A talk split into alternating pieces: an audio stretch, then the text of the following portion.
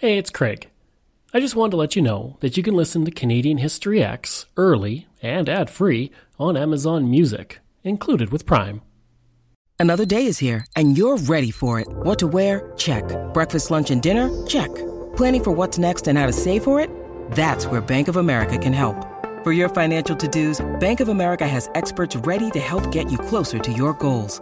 Get started at one of our local financial centers or 24-7 in our mobile banking app. Find a location near you at bankofamerica.com slash talk to us. What would you like the power to do? Mobile banking requires downloading the app and is only available for select devices. Message and data rates may apply. Bank of America and a member FDIC.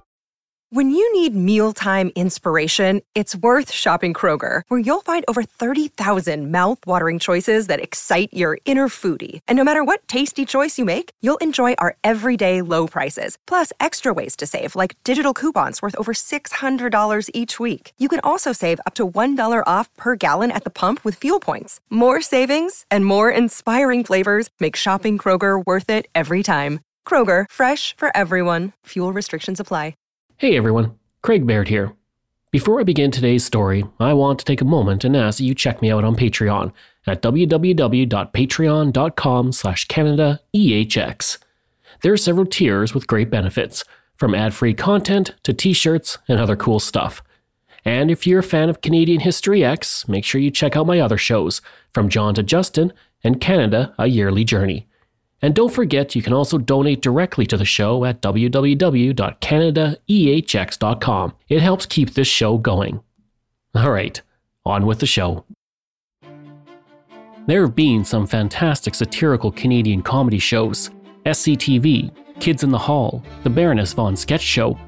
All of those shows are great, but only one did the following got a Liberal MP kicked out of their party, planted a Canadian flag in the middle of Russia's Red Square, made a future president of the United States the butt of a joke involving Putin. When it came on the air, it shed a whole new light on the headlines, and news never looked the same. I'm Craig Baird, this is Canadian History Ehx, and we're talking about This Hour Has 22 Minutes.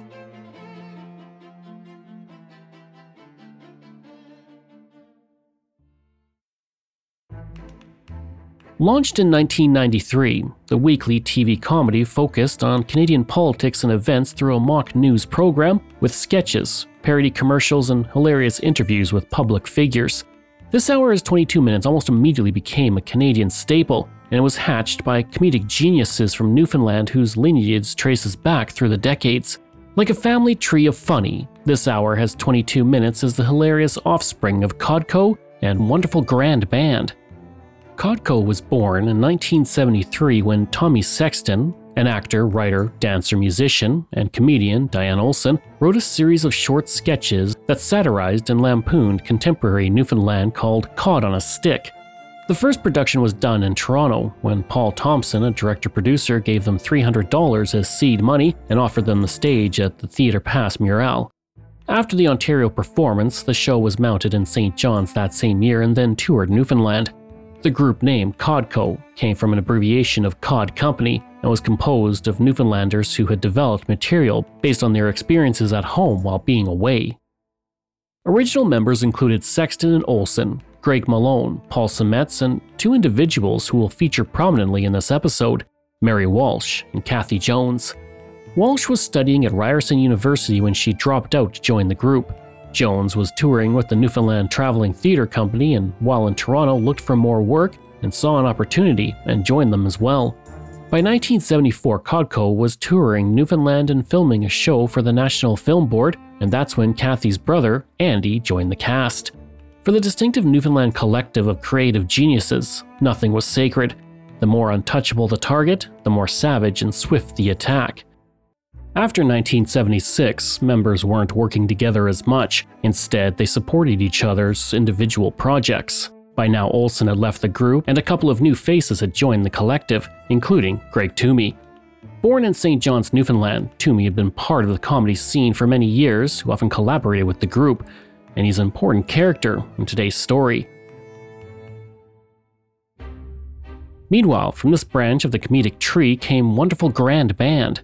The musical comedy group was formed in St. John's in 1978 and released an album a year later. That led them to tape a variety show for CBC in 1980, which combined original and traditional music with satirical comedy sketches. Wonderful Grand Band aired from 1980 to 1983, and amongst the cast were Codco members Cathy Jones and Mary Walsh, who were part of the show during its final season. The show was massive in Newfoundland, which had a population of 550,000, and Wonderful Grand Band regularly drew 250,000 viewers each week. Among the faithful viewers was a teenage boy named Rick Mercer, another important character as you'll soon see. He said of the show, Wonderful Grand Band had the biggest influence on me, more than any other television production in my lifetime. Gerald Lunz, his future husband and creative producer for 22 Minutes, said, it was the biggest show in Newfoundland. It would clear the streets. The whole province was sitting in front of their televisions because it was theirs. It was about them. Three years after Wonderful Grand Band went off the air, members of Codco reunited for a benefit show in St. John's. Tom Sexton and Greg Malone, who had also been part of the show with CBC, were in talks with the broadcaster about developing a new project. With the success of the reunion show, CBC asked them to make a Codco TV series. Codco began production in 1986 and debuted on the CBC in 1988, and many compared it to The Kids in the Hall due to its absurdist satirical humor, openly gay cast members, and their use of drag. The show was a hit, but not just with viewers. It won the Gemini Award, essentially a Canadian Emmy, for Best Comedy Series in 1989 and 1992, and Best Variety Series in 1990, it also earned a nomination for Best Writing in a Comedy in 1989 but lost to The Kids in the Hall. It eventually won in 1992 and 1993. But the win was a little bittersweet, as that was the year the show ended. Throughout the show's five seasons and 63 episodes, Greg Thomey appeared as a regular guest performer, and he would become part of the next big thing for CBC. CBC was looking to work with Codco once again, and as it turned out, Mary Walsh had an idea. Mary Walsh had decades of comedic performances under her belt. She was a critically acclaimed entertainer and had a vision for a new project, a satirical news show. Walsh took the idea to Michael Donovan, the co founder of Salter Street Films, who loved it, and he took it to Jack Kellum, the producer of Wonderful Grand Band, and Codco, who loved it as well. Donovan then went to Andy Jones, Cathy's brother and former Codco member, to see if he wanted to be part of the new show. Worn out, he turned them down. In 1996, when interviewed by Maclean's, he said, I was into my personal freedom at the time. Do I regret it? Sometimes. They turned to his sister, Cathy Jones. She had worked with Mary Walsh for two decades but was shocked to be included because she had no interest in politics and wondered what she would bring to the show. She found the news upsetting and didn't like to watch it. Plus, she preferred creating light-hearted, fun sketches. But despite her worries, she signed on. Meanwhile, Rick Mercer, that young fan inspired by Wonderful Grand Band, was making a name for himself. He landed in Cathy and Mary's radar when he attended one of Mary's shows at the St. John's Community Center a few years earlier. He put a cigarette down a pipe in one of the bleachers and, quote, That is how I met Mary. She tore my head off for almost burning the building down. Cathy had worked with Mercer in 1988 when she hired him to be a technician on her one woman show, Wedding in Texas, and that's where he met Gerald Lunz, who was the show's producer and stage manager. In 1990, Mercer created a one man stage show titled Show Me the Button, I'll Push It, or Charles Lynch Must Die, and he gained attention when he performed it at the National Arts Center in Ottawa. By this point, Mercer and Lunz were a couple, and Lunz directed the show. In 1992, Mercer created his second stage show, I've killed before, I'll kill again. And that same year, he acted in Secret Nation alongside Cathy Jones and Mary Walsh. After circling each other's orbits for years, Cathy and Mary approached Rick about joining them on their newest adventure. He was surprised and nervous about working with two individuals he considered comedic icons. He said, I was terrified because I just did not believe that I had the talent to be in a room with Cathy and Mary. Mary then turned to the very funny Greg Thomey, who they knew very well. For a showrunner, they turned to Gerald Lunz, who called Thomey a comedic genius and considered Cathy Jones to be the most versatile comic actress since Carol Burnett. The show that Mary Walsh had in mind, however, was very different from the one we have come to know and love. At the time, there was talk of a musical about the news each week and an ongoing sketch about a family called the Rosedales, satirizing residents of the wealthy Toronto neighborhood. It was more of a variety news show than straight up satirical, Mercer said. Those meetings in St. John's were a real eye opener. What was evident was no one knew what the show was going to be. Mercer called it Canadian Saturday Night Live. Other ideas included a guest host who didn't give a monologue, instead, that task would be split between Mercer and Walsh.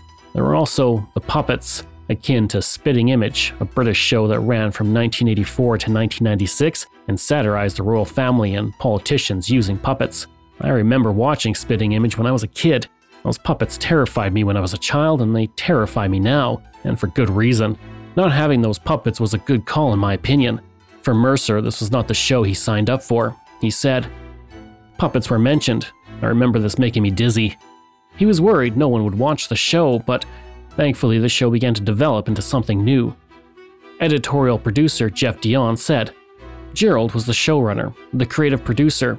They had a pretty clear idea as to what the show should be, and it didn't include some of the elements that Mary had in mind. According to Mercer, Gerald Lunz's greatest contribution to the show was the 90 second rule, which was that no matter what, nothing could be more than 90 seconds, and that 60 seconds was the sweet spot. That rule would keep the show moving, and for the first few years, it was followed to the letter.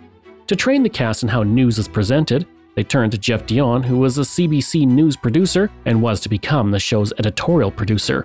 His job was to keep the show on track journalistically and ensure that its content was topical. Gerald Lunz said, Geoff came out of news, and we were circus people. He must have felt like, oh my god, I've dropped out of news and joined the circus. Geoff D'Eon's arrival helped anchor the show in reality and shaped it into what we know today. Mercer said, I can't understate how important Geoff was to the show, because he was a real newsman and he knew how it worked. Geoff D'Eon's role wasn't to turn Rick Mercer and Mary Walsh into journalists. Instead, his job was to teach them the ticks and mannerisms of newscasters and reporters in the field. It was also decided early on that the show would be filmed in Halifax, not Toronto. It seemed like all the pieces were coming together, but the show still didn't have a name. That came from Michael Donovan, who was inspired by an iconic Canadian television show. This Hour Has Seven Days was a news magazine show that ran on CBC from 1964 to 1966, offering in depth analysis and social and political stories from the previous week. Despite huge ratings, it was cancelled suddenly in 1966, allegedly on orders from the Prime Minister's office, which led to huge protests on Parliament Hill. Mercer said, God, how I wanted to be on a show that the Prime Minister's office would want cancelled. I wanted to be on a show that would make politicians in Ottawa kick their TVs in. From that iconic show came the title, This Hour Has 22 Minutes, which referenced the fact that on a half hour of terrestrial television, 8 minutes of commercials left only 22 minutes of content. Mercer felt that the title was smart, and with the cast assembled, the show was beginning to take its final shape.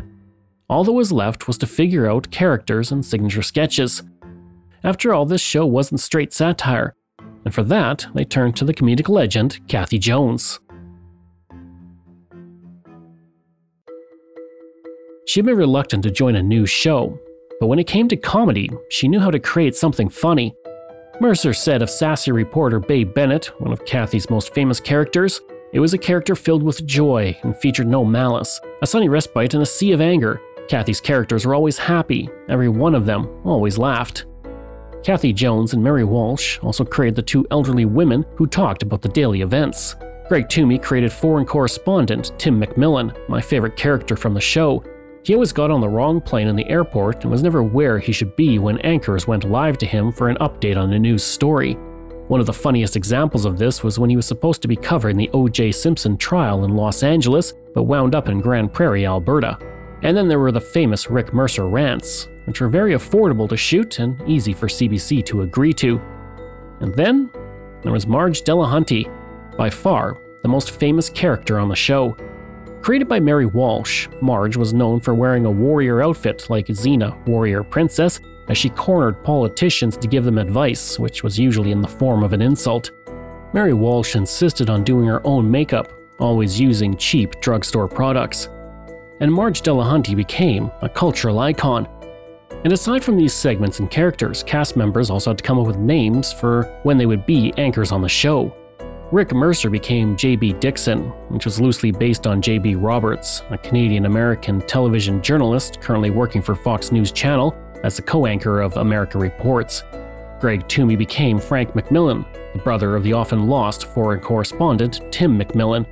Mary Walsh became Molly McGuire, a reference to an Irish 19th century secret society by the same name.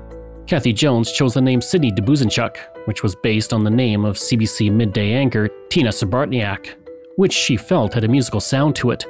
To direct this hilarious cast of characters, they tapped Harvey Sarwer-Foner, who had two years of experience directing the youth consumer show Street Sense, and at the beginning, both shows actually shared a studio.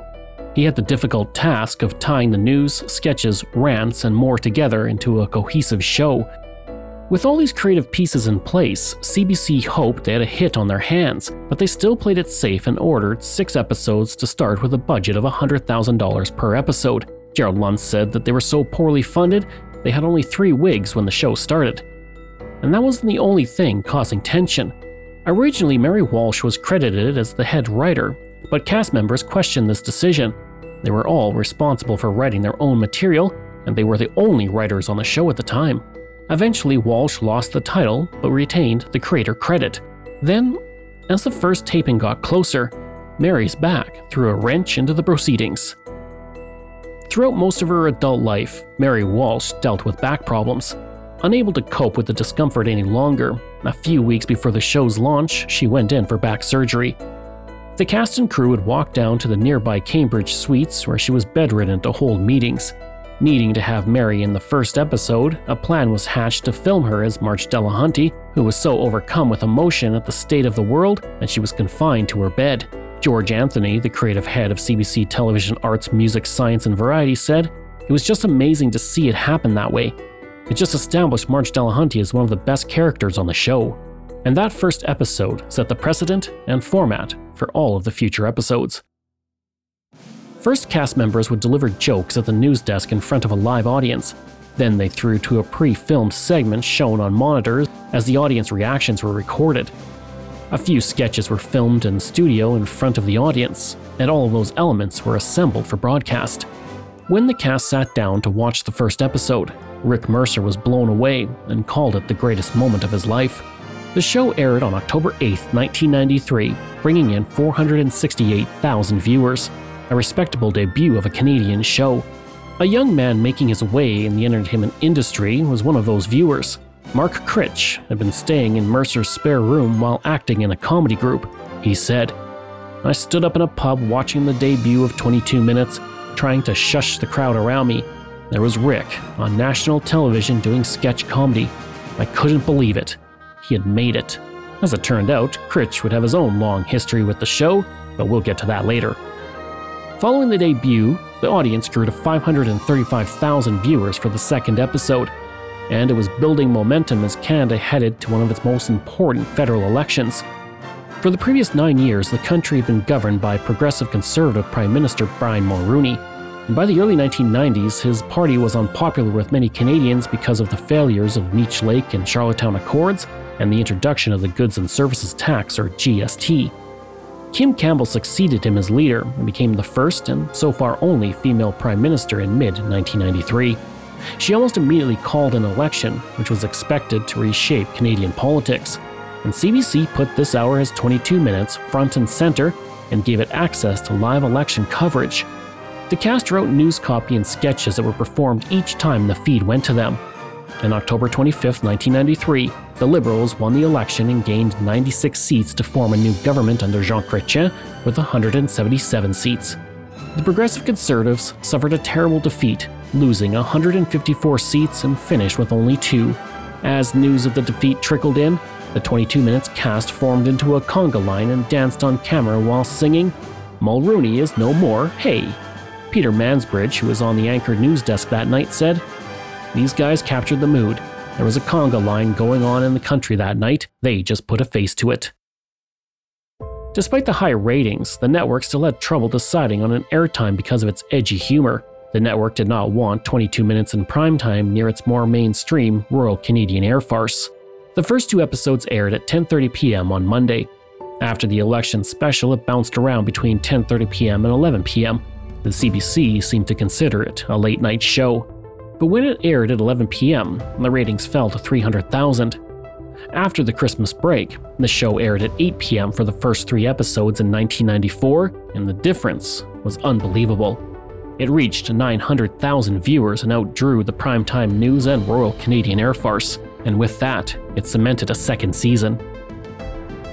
With the first season over, only the four main cast members of Mercer, Jones, Walsh, and Thomey served as writers. The second season brought along Paul Bellini.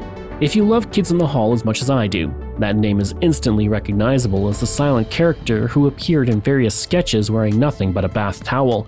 And along with being an iconic part of the show, he was also a gifted comedy writer. He was joined by Ed McDonald in the new writer's room and as the cast prepared for the second season, there was nothing but praise for them. Bellini called Cathy Jones the best sketch comedian he had ever worked with. Considering he worked with the kids in the hall, that was very high praise. Fellow new writer Ed McDonald said of Mercer, I went to a taping the week before I started on the show, and you could tell right away that he was a star. Meanwhile, Mercer was amazed by his castmate Greg and said, I don't think there's anyone who's worked on the show who is not entirely in awe of Greg Thomey. Director Henry Sarwer-Foner stated that Mary Walsh completely embodied the characters that she portrayed. Audiences in the industry agreed. The talent of the 22 Minutes cast was unbelievable. But those who were often the butt of the jokes had concerns. The politicians. At first, many politicians thought This Hour Has 22 Minutes was simply a local news show, and this allowed them to let down their guard without realizing they were appearing on one of the best satirical shows in Canadian history. Preston Manning, leader of the Reform Party of Canada, a right wing populist federal party, was one of the first politicians to appear on the show. He happened to be in Halifax and came face to face with Rick Mercer in a CBC camera. Rick Mercer said, The first time with Preston Manning, I can remember when it starts to dawn on him that this is not a real news person. Later that season, Mary Walsh said on the show, Preston Manning's speeches are wonderful, but I hear they're even more edifying in the original German. In response, the Reform Party threatened to sue 22 Minutes. Two weeks later, though, as word of mouth spread, the Reform Party realized the benefit of being on the show and saw it as an opportunity to humanize their leader. This time, Preston Manning asked to come on. Mercer called the relationship mutually parasitic because it benefited both the politicians and the show. Eventually, being on 22 Minutes became a rite of passage for provincial or federal politicians in Canada, and it didn't take long for Prime Minister Jean Chrétien to make an appearance, and for that he would go up against one of his most challenged adversaries, Marg Delahunty. She often ambushed the Prime Minister, and Mary Walsh remembers those one take and stressful segments fondly. She said, I was always walking away thinking of some of the ways the interaction could have gone better, funnier, but of course you couldn't get a do over. I especially enjoyed doing the setups with former Prime Minister Jean Chrétien in his office. It was just so naturally funny. This Hour is 22 Minutes was a bona fide hit. After its first full season in 1994, the show picked up three Gemini Awards, winning Best Comedy Program or Series, Best Performance in a Comedy Program for the cast, and Best Writing in a Comedy. New segments were added, and Greg Thomey created a bit where whatever celebrity he was talking to attempted to get him into a headlock. Sometimes that took as little as 15 seconds. One of the most famous instances was when former American Secretary of State Colin Powell put him in a headlock. Then there was Marg Delahunty sleepover, where politicians got in bed for discussions. And this resulted in some very interesting situations.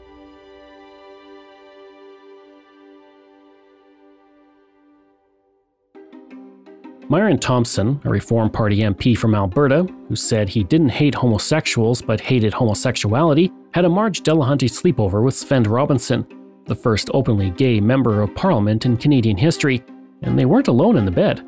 There was Elsie Wayne, a progressive conservative from New Brunswick who opposed same sex marriage and Viagra for war veterans, and NDP leader Alexa McDonough. George Dion said, Interestingly, Myron Thompson didn't take his cowboy boots off.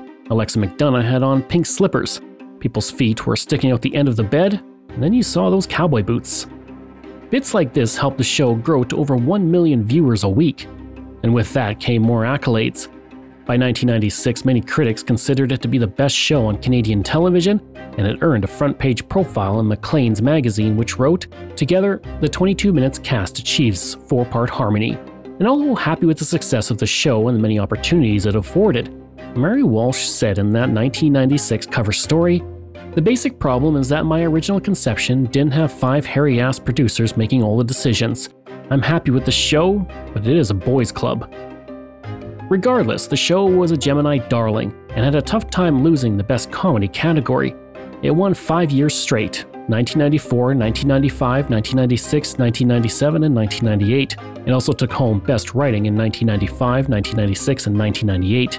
And around this time, Greg Thomey said, These are the sweet times, even though you know that someday it has to go poof. And those accolades didn't come easily. Working on the show was a grueling process, and it was common for new writers to leave after a week or two. It was non stop. Gerald Lunz said the show was fast, six days a week, with one day to do your laundry. But with that came comedic gold, like the segment Talking with Americans. The idea for the segment came when they had time to kill while Mercer was in Washington, D.C. with George Dion and cameraman Peter Sutherland. Before Jimmy Kimmel did this on Hollywood Boulevard, Mercer came up with the idea of filming himself talking to Americans but using false facts. The goal was to satirize America's poor understanding of Canada. In his first segment, Mercer asked a Capitol Hill staffer and asked him about a fictional presidential summit between Bill Clinton and Ralph Benmergui, who was the host of Nightlines on CBC. Mercer also convinced the staffer that Canadians were not familiar with the concept of alphabetical order. The segment debuted in 1998 and became incredibly popular among Canadians and one of the most famous segments of the show. Over time, more segments were filmed, and they included some very prominent Americans who were put on the spot by Mercer. Governor of Iowa, Tom Vilsack, was fooled into believing that Canada was finally adopting a 24 hour day and legalizing VCRs. David Hasselhoff and Jerry Springer believed that Jean Chrétien was a small town mayor in Canada. Governor of Arkansas, Mike Huckabee, congratulated Canada for building a dome over its national igloo to save it from global warming. Vice President Al Gore didn't correct Mercer when he said Canada was moving its capital from Kingston to Toronto. But the most famous segment aired in 2000 when Mercer asked then presidential candidate George W. Bush for his reaction to an endorsement from Canadian Prime Minister Jean Poutine, which Bush did not correct. This quickly became nationwide news in Canada and the United States. Mercer said, I was suddenly an American news story, and I realized how much bigger the United States is than Canada. Years later, President George W. Bush was on a state visit to Canada and said, Mr. Prime Minister, I have one regret about my visit. I was really hoping to meet Jean Poutine. The comment was met with a thunderous response.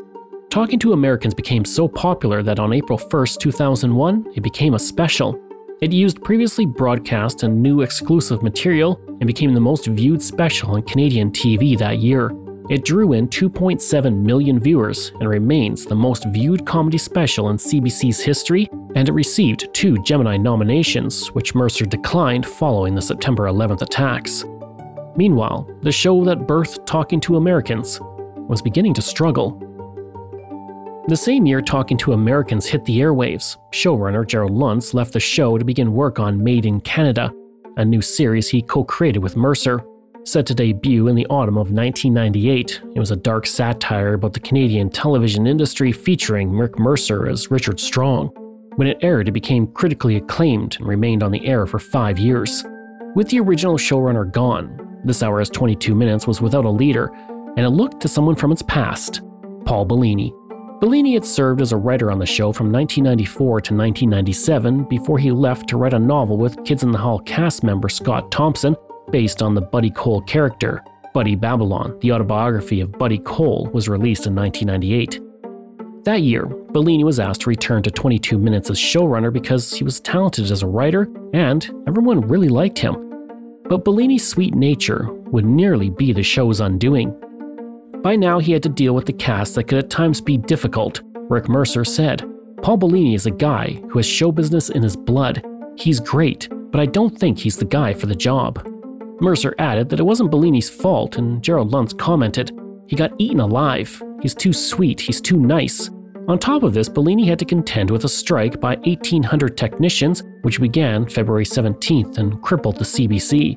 The labor dispute occurred in the 13th week of the season and hurt the flow of the show while forcing the national broadcaster to run shortened nightly broadcasts, cancel much of its local programming, and stop production on many shows. 22 Minutes came back in April 1999 with a two hour show. Jack Kellum, a senior producer, said, I think that was probably the closest the show ever came to sinking. The season finally wrapped soon after, and Bellini was not asked to return as showrunner.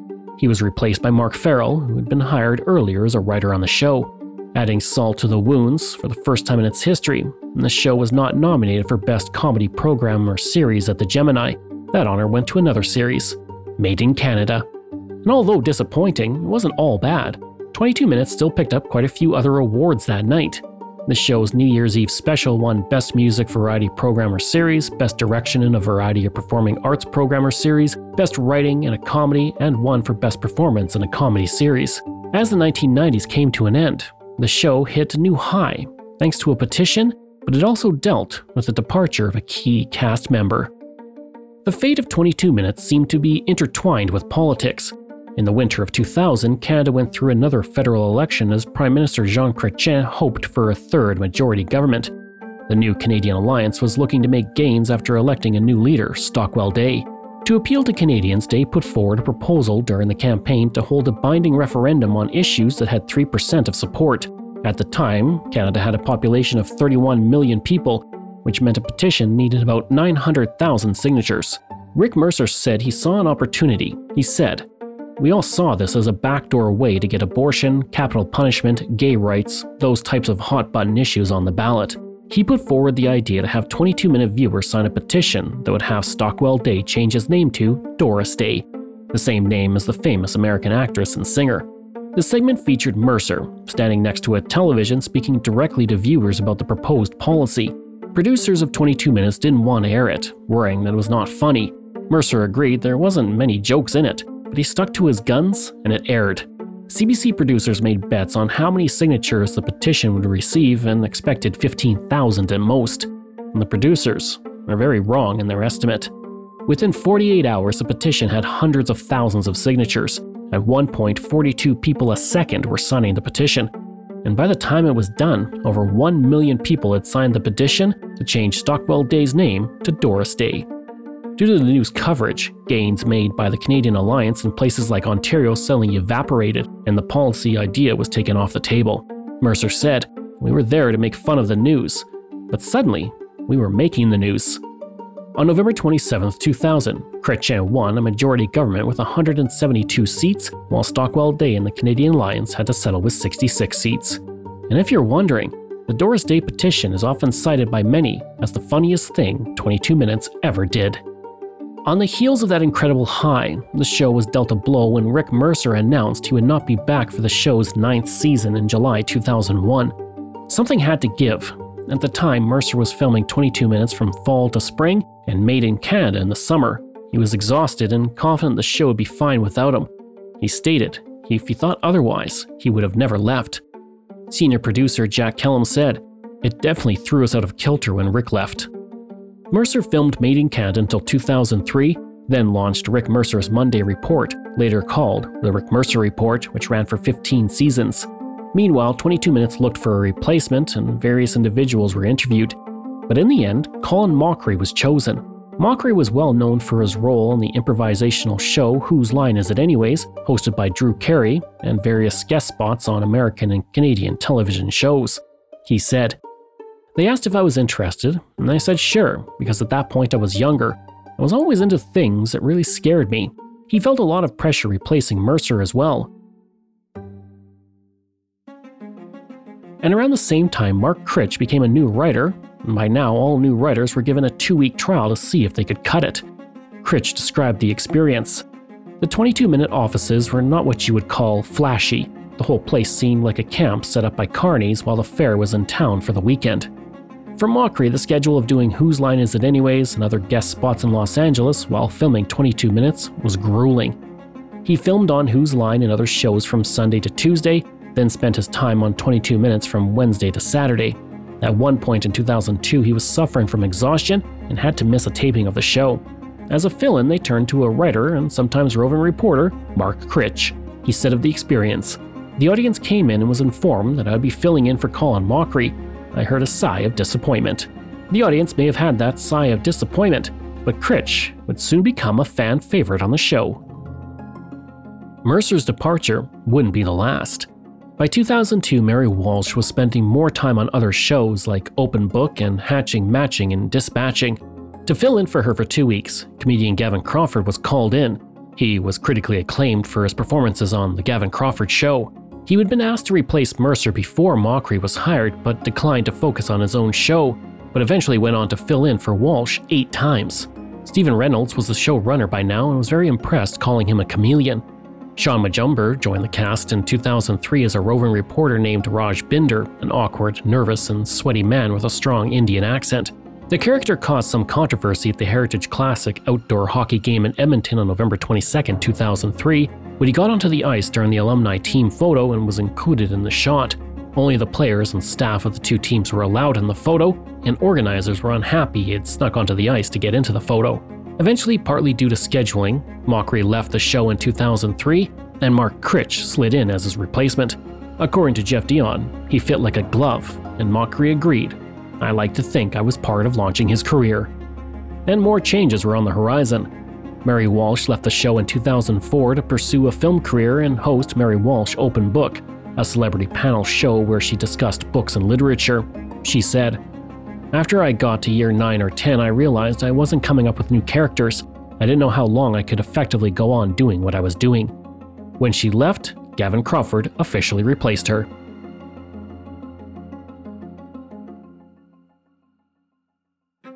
Jennifer Whalen, a writer who went on to create the fantastic Baroness von Sketch show, said, Gavin coming into the show was a big change because of his incredible gifts. Aside from all the cast changes, 22 Minutes continued to make news. On November 17, 2004, Mark Critch was set to film a segment with Liberal MP Carolyn Parrish. Before he left, Jennifer Whalen gave him a doll of George W. Bush. While filming the segment, Parrish and Critch are seen stomping on the doll while damaging the head as they joke that that's where the least damage would occur. The tape was taken to the nearest CBC outlet to feed the footage to Halifax for editing. As it was going through the system, journalists saw the footage and snagged it for themselves. Critch said, CBC News World was going to show the tape before I had even seen it. That night, pundits debated the consequences of the segment, and the next day it was front page news across Canada. The Conservative Party in Parliament stated that it could damage diplomatic relations with the United States. And as a result, Prime Minister Paul Martin removed Parrish from the Liberal Party, and she spent the rest of her time in Parliament as an independent. Critch called her to apologize, saying, I stressed it was never my attempt to detonate her career, but she bore me no malice. Parrish served in Parliament for another year until 2004. In 2014, she was elected as city councillor from Mississauga, and she remains in that role to this day. Despite the controversy, this show continued to pick up hardware. After being shut out in 2002, it won Best Comedy Series, Best Direction, and Best Ensemble Performance in 2003, and Gavin Crawford picked up a Gemini for Best Performance in 2004. In 2006 and 2010, the show won the Best Ensemble Cast Gemini and in 2008 it picked up another Best Comedy Series. By 2005, Greg Thomey left the show and was replaced by comedian Geri Hall, cast for a two week trial and then became a permanent cast member. In 2007, a young man named Nathan Fielder was hired as a special correspondent on the show. He launched Nathan on Your Side, where he gave terrible business advice to unsuspecting business owners, which became his most popular segment because of the deadpan delivery, but he wasn't a fit for the show and only appeared in nine episodes. 22 Minutes, though, helped launch his career because he turned Nathan on Your Side into Comedy Central's Nathan for You and has since created The Rehearsal and The Curse. Just a side tangent here, but I cannot express enough how fantastic The Rehearsal and Nathan for You are. If you haven't seen them, do so. By 2008, Cathy Jones was the only original cast member as Gavin Crawford, Mark Critch, and Geri Hall joined her at the anchor desk. Even 15 years into its run, the show continued to make news. On September 12, 2008, during the federal election campaign, Geri Hall appeared as her character, single female voter, at a press conference for Prime Minister Stephen Harper. As she sat down, she was told by a Harper staff member that she did not belong there. Hall ignored this and then stood up to ask her question What do you have to offer me? Almost as soon as she got the words out, police descended on her and took her out of the room in handcuffs. During all of this, she remained in character and yelled, Mr. Harper, I just want to fall in love with you. I just need to know you are the right one for me. Outside the room, she identified herself as a cast member on 22 Minutes. She said, They were really going to take me to the station because they didn't know who I was, or maybe did know who I was. Depends on who you want to believe. Soon after, Prime Minister Harper requested she be released and was given an exclusive interview, and he told her he had never even watched 22 Minutes. Despite the legacy of the show, ratings started to slip a bit to 500,000 per episode in 2009, but rebounded the following year to 800,000 viewers thanks to bits like Gordon Pinsent reading Justin Bieber's biography at the Keg restaurant. That video alone generated 300,000 views on YouTube. And then the show embarked on one of its most ambitious projects to date.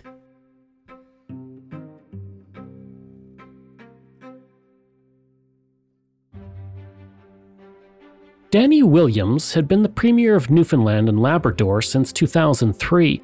He was also frequently used for comedic fodder by fellow Newfoundlander Mark Critch on 22 Minutes. When he announced his retirement in 2010, a premise was born. Williams needed to get permission to retire from the Codfather, Gordon Pinsent. Showrunner Stephen Reynolds said, It was a brilliant sketch, and unlike most field pieces, this was a narrative. It was a scripted piece. We were going to shoot it like a drama. When the Codfather granted his approval for Williams' retirement, Mark Critch showed up and took them both hostage out of worry that it would cause the demise of his own career on 22 Minutes. Allan Hawco, another Newfoundlander, known for being private investigator Jake Doyle on Republic of Doyle, had to rescue the Codfather and Williams from Critch's clutches. It turned into one of the longest skits to air on 22 Minutes, and it was incredibly well received. Danny Williams loved it as well, stating, it was a lot of fun, it really was. You adapt yourself on the fly, and for whatever reason, they just seem to work. One year later, in 2011, Marg Delahunty surpassed them all with one of her most famous appearances. Even though Mary Walsh had left the show, she still made appearances as Marg Delahunty. On October 24, 2011, she conducted an ambush interview as Marg of Toronto Mayor Rob Ford at his home. Since they were going to his home, Walsh and the crew agreed that if he had his kids with him, they would abort the ambush. When Ford emerged from his home alone and closed the door behind him, Walsh walked up to Ford in costume with a 22 minutes microphone and said, Mayor Ford, it's me, Marg Delahunty. I gave up the Princess Warrior stuff, but when I saw what was happening to you, I came all the way from Newfoundland to talk to you.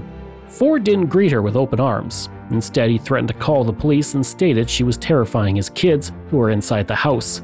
When news broke about the incident, Ford said it was dark and he didn't know who she was. He also stated his daughter had been frightened and ran back into the house. Director Mark Mullins said, How can you miss a media icon with a 22 minutes microphone? It was pretty obvious.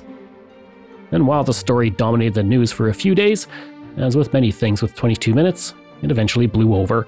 Walsh has continued to make appearances as Marg Delahunty in the subsequent years on 22 Minutes. There have been many changes over the three decades that 22 Minutes has been on the air, and it's proved to be a successful format, and ratings have remained consistently at 800,000 to 1 million viewers per week.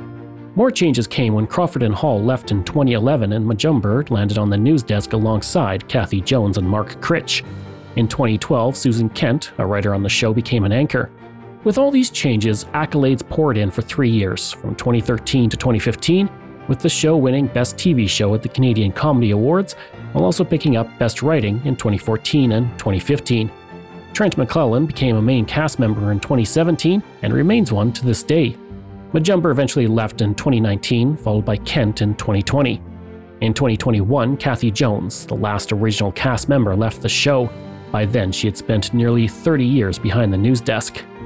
Aba Amuquandoh and Stacey McGunnigle both joined in 2021 and Mark Critch continues to hold down the show and has been doing it for the past two decades. When the Geminis held their 25th anniversary, they had the public vote for their favorite 25 shows, and this list was filled with 22 Minutes alumni. Codco was 21st, Made in Canada was 18th, Rick Mercer Report was 14th, and 22 Minutes finished as a respectable 16th. But that's not the end of the story. As I wrap up this episode, I would be remiss if I didn't tell you about Mark Critch's experience in Russia. In 2007, Russians used a submarine to plant a flag under the ice in the North Pole. As can be expected, this was not greeted warmly by Canada. Critch thought if Russia could plant a flag in Canada, we should be able to do the same in Russia. With a small crew, he flew to Russia and made his way to Red Square. With the camera rolling, he pulled out the Canadian flag on a tripod and said, Okay, Russia, You dropped a flag at the North Pole, and you've claimed it as yours. So I dropped a Canadian flag in Red Square. We own Russia now. Your rules. Within 60 seconds, two police cars showed up, and Critch was questioned by police. He explained he just wanted to show love for Russia from Canada. Thankfully, they told him to leave Red Square and never come back. There aren't many Canadian shows that could cause an international incident, but 22 minutes absolutely can.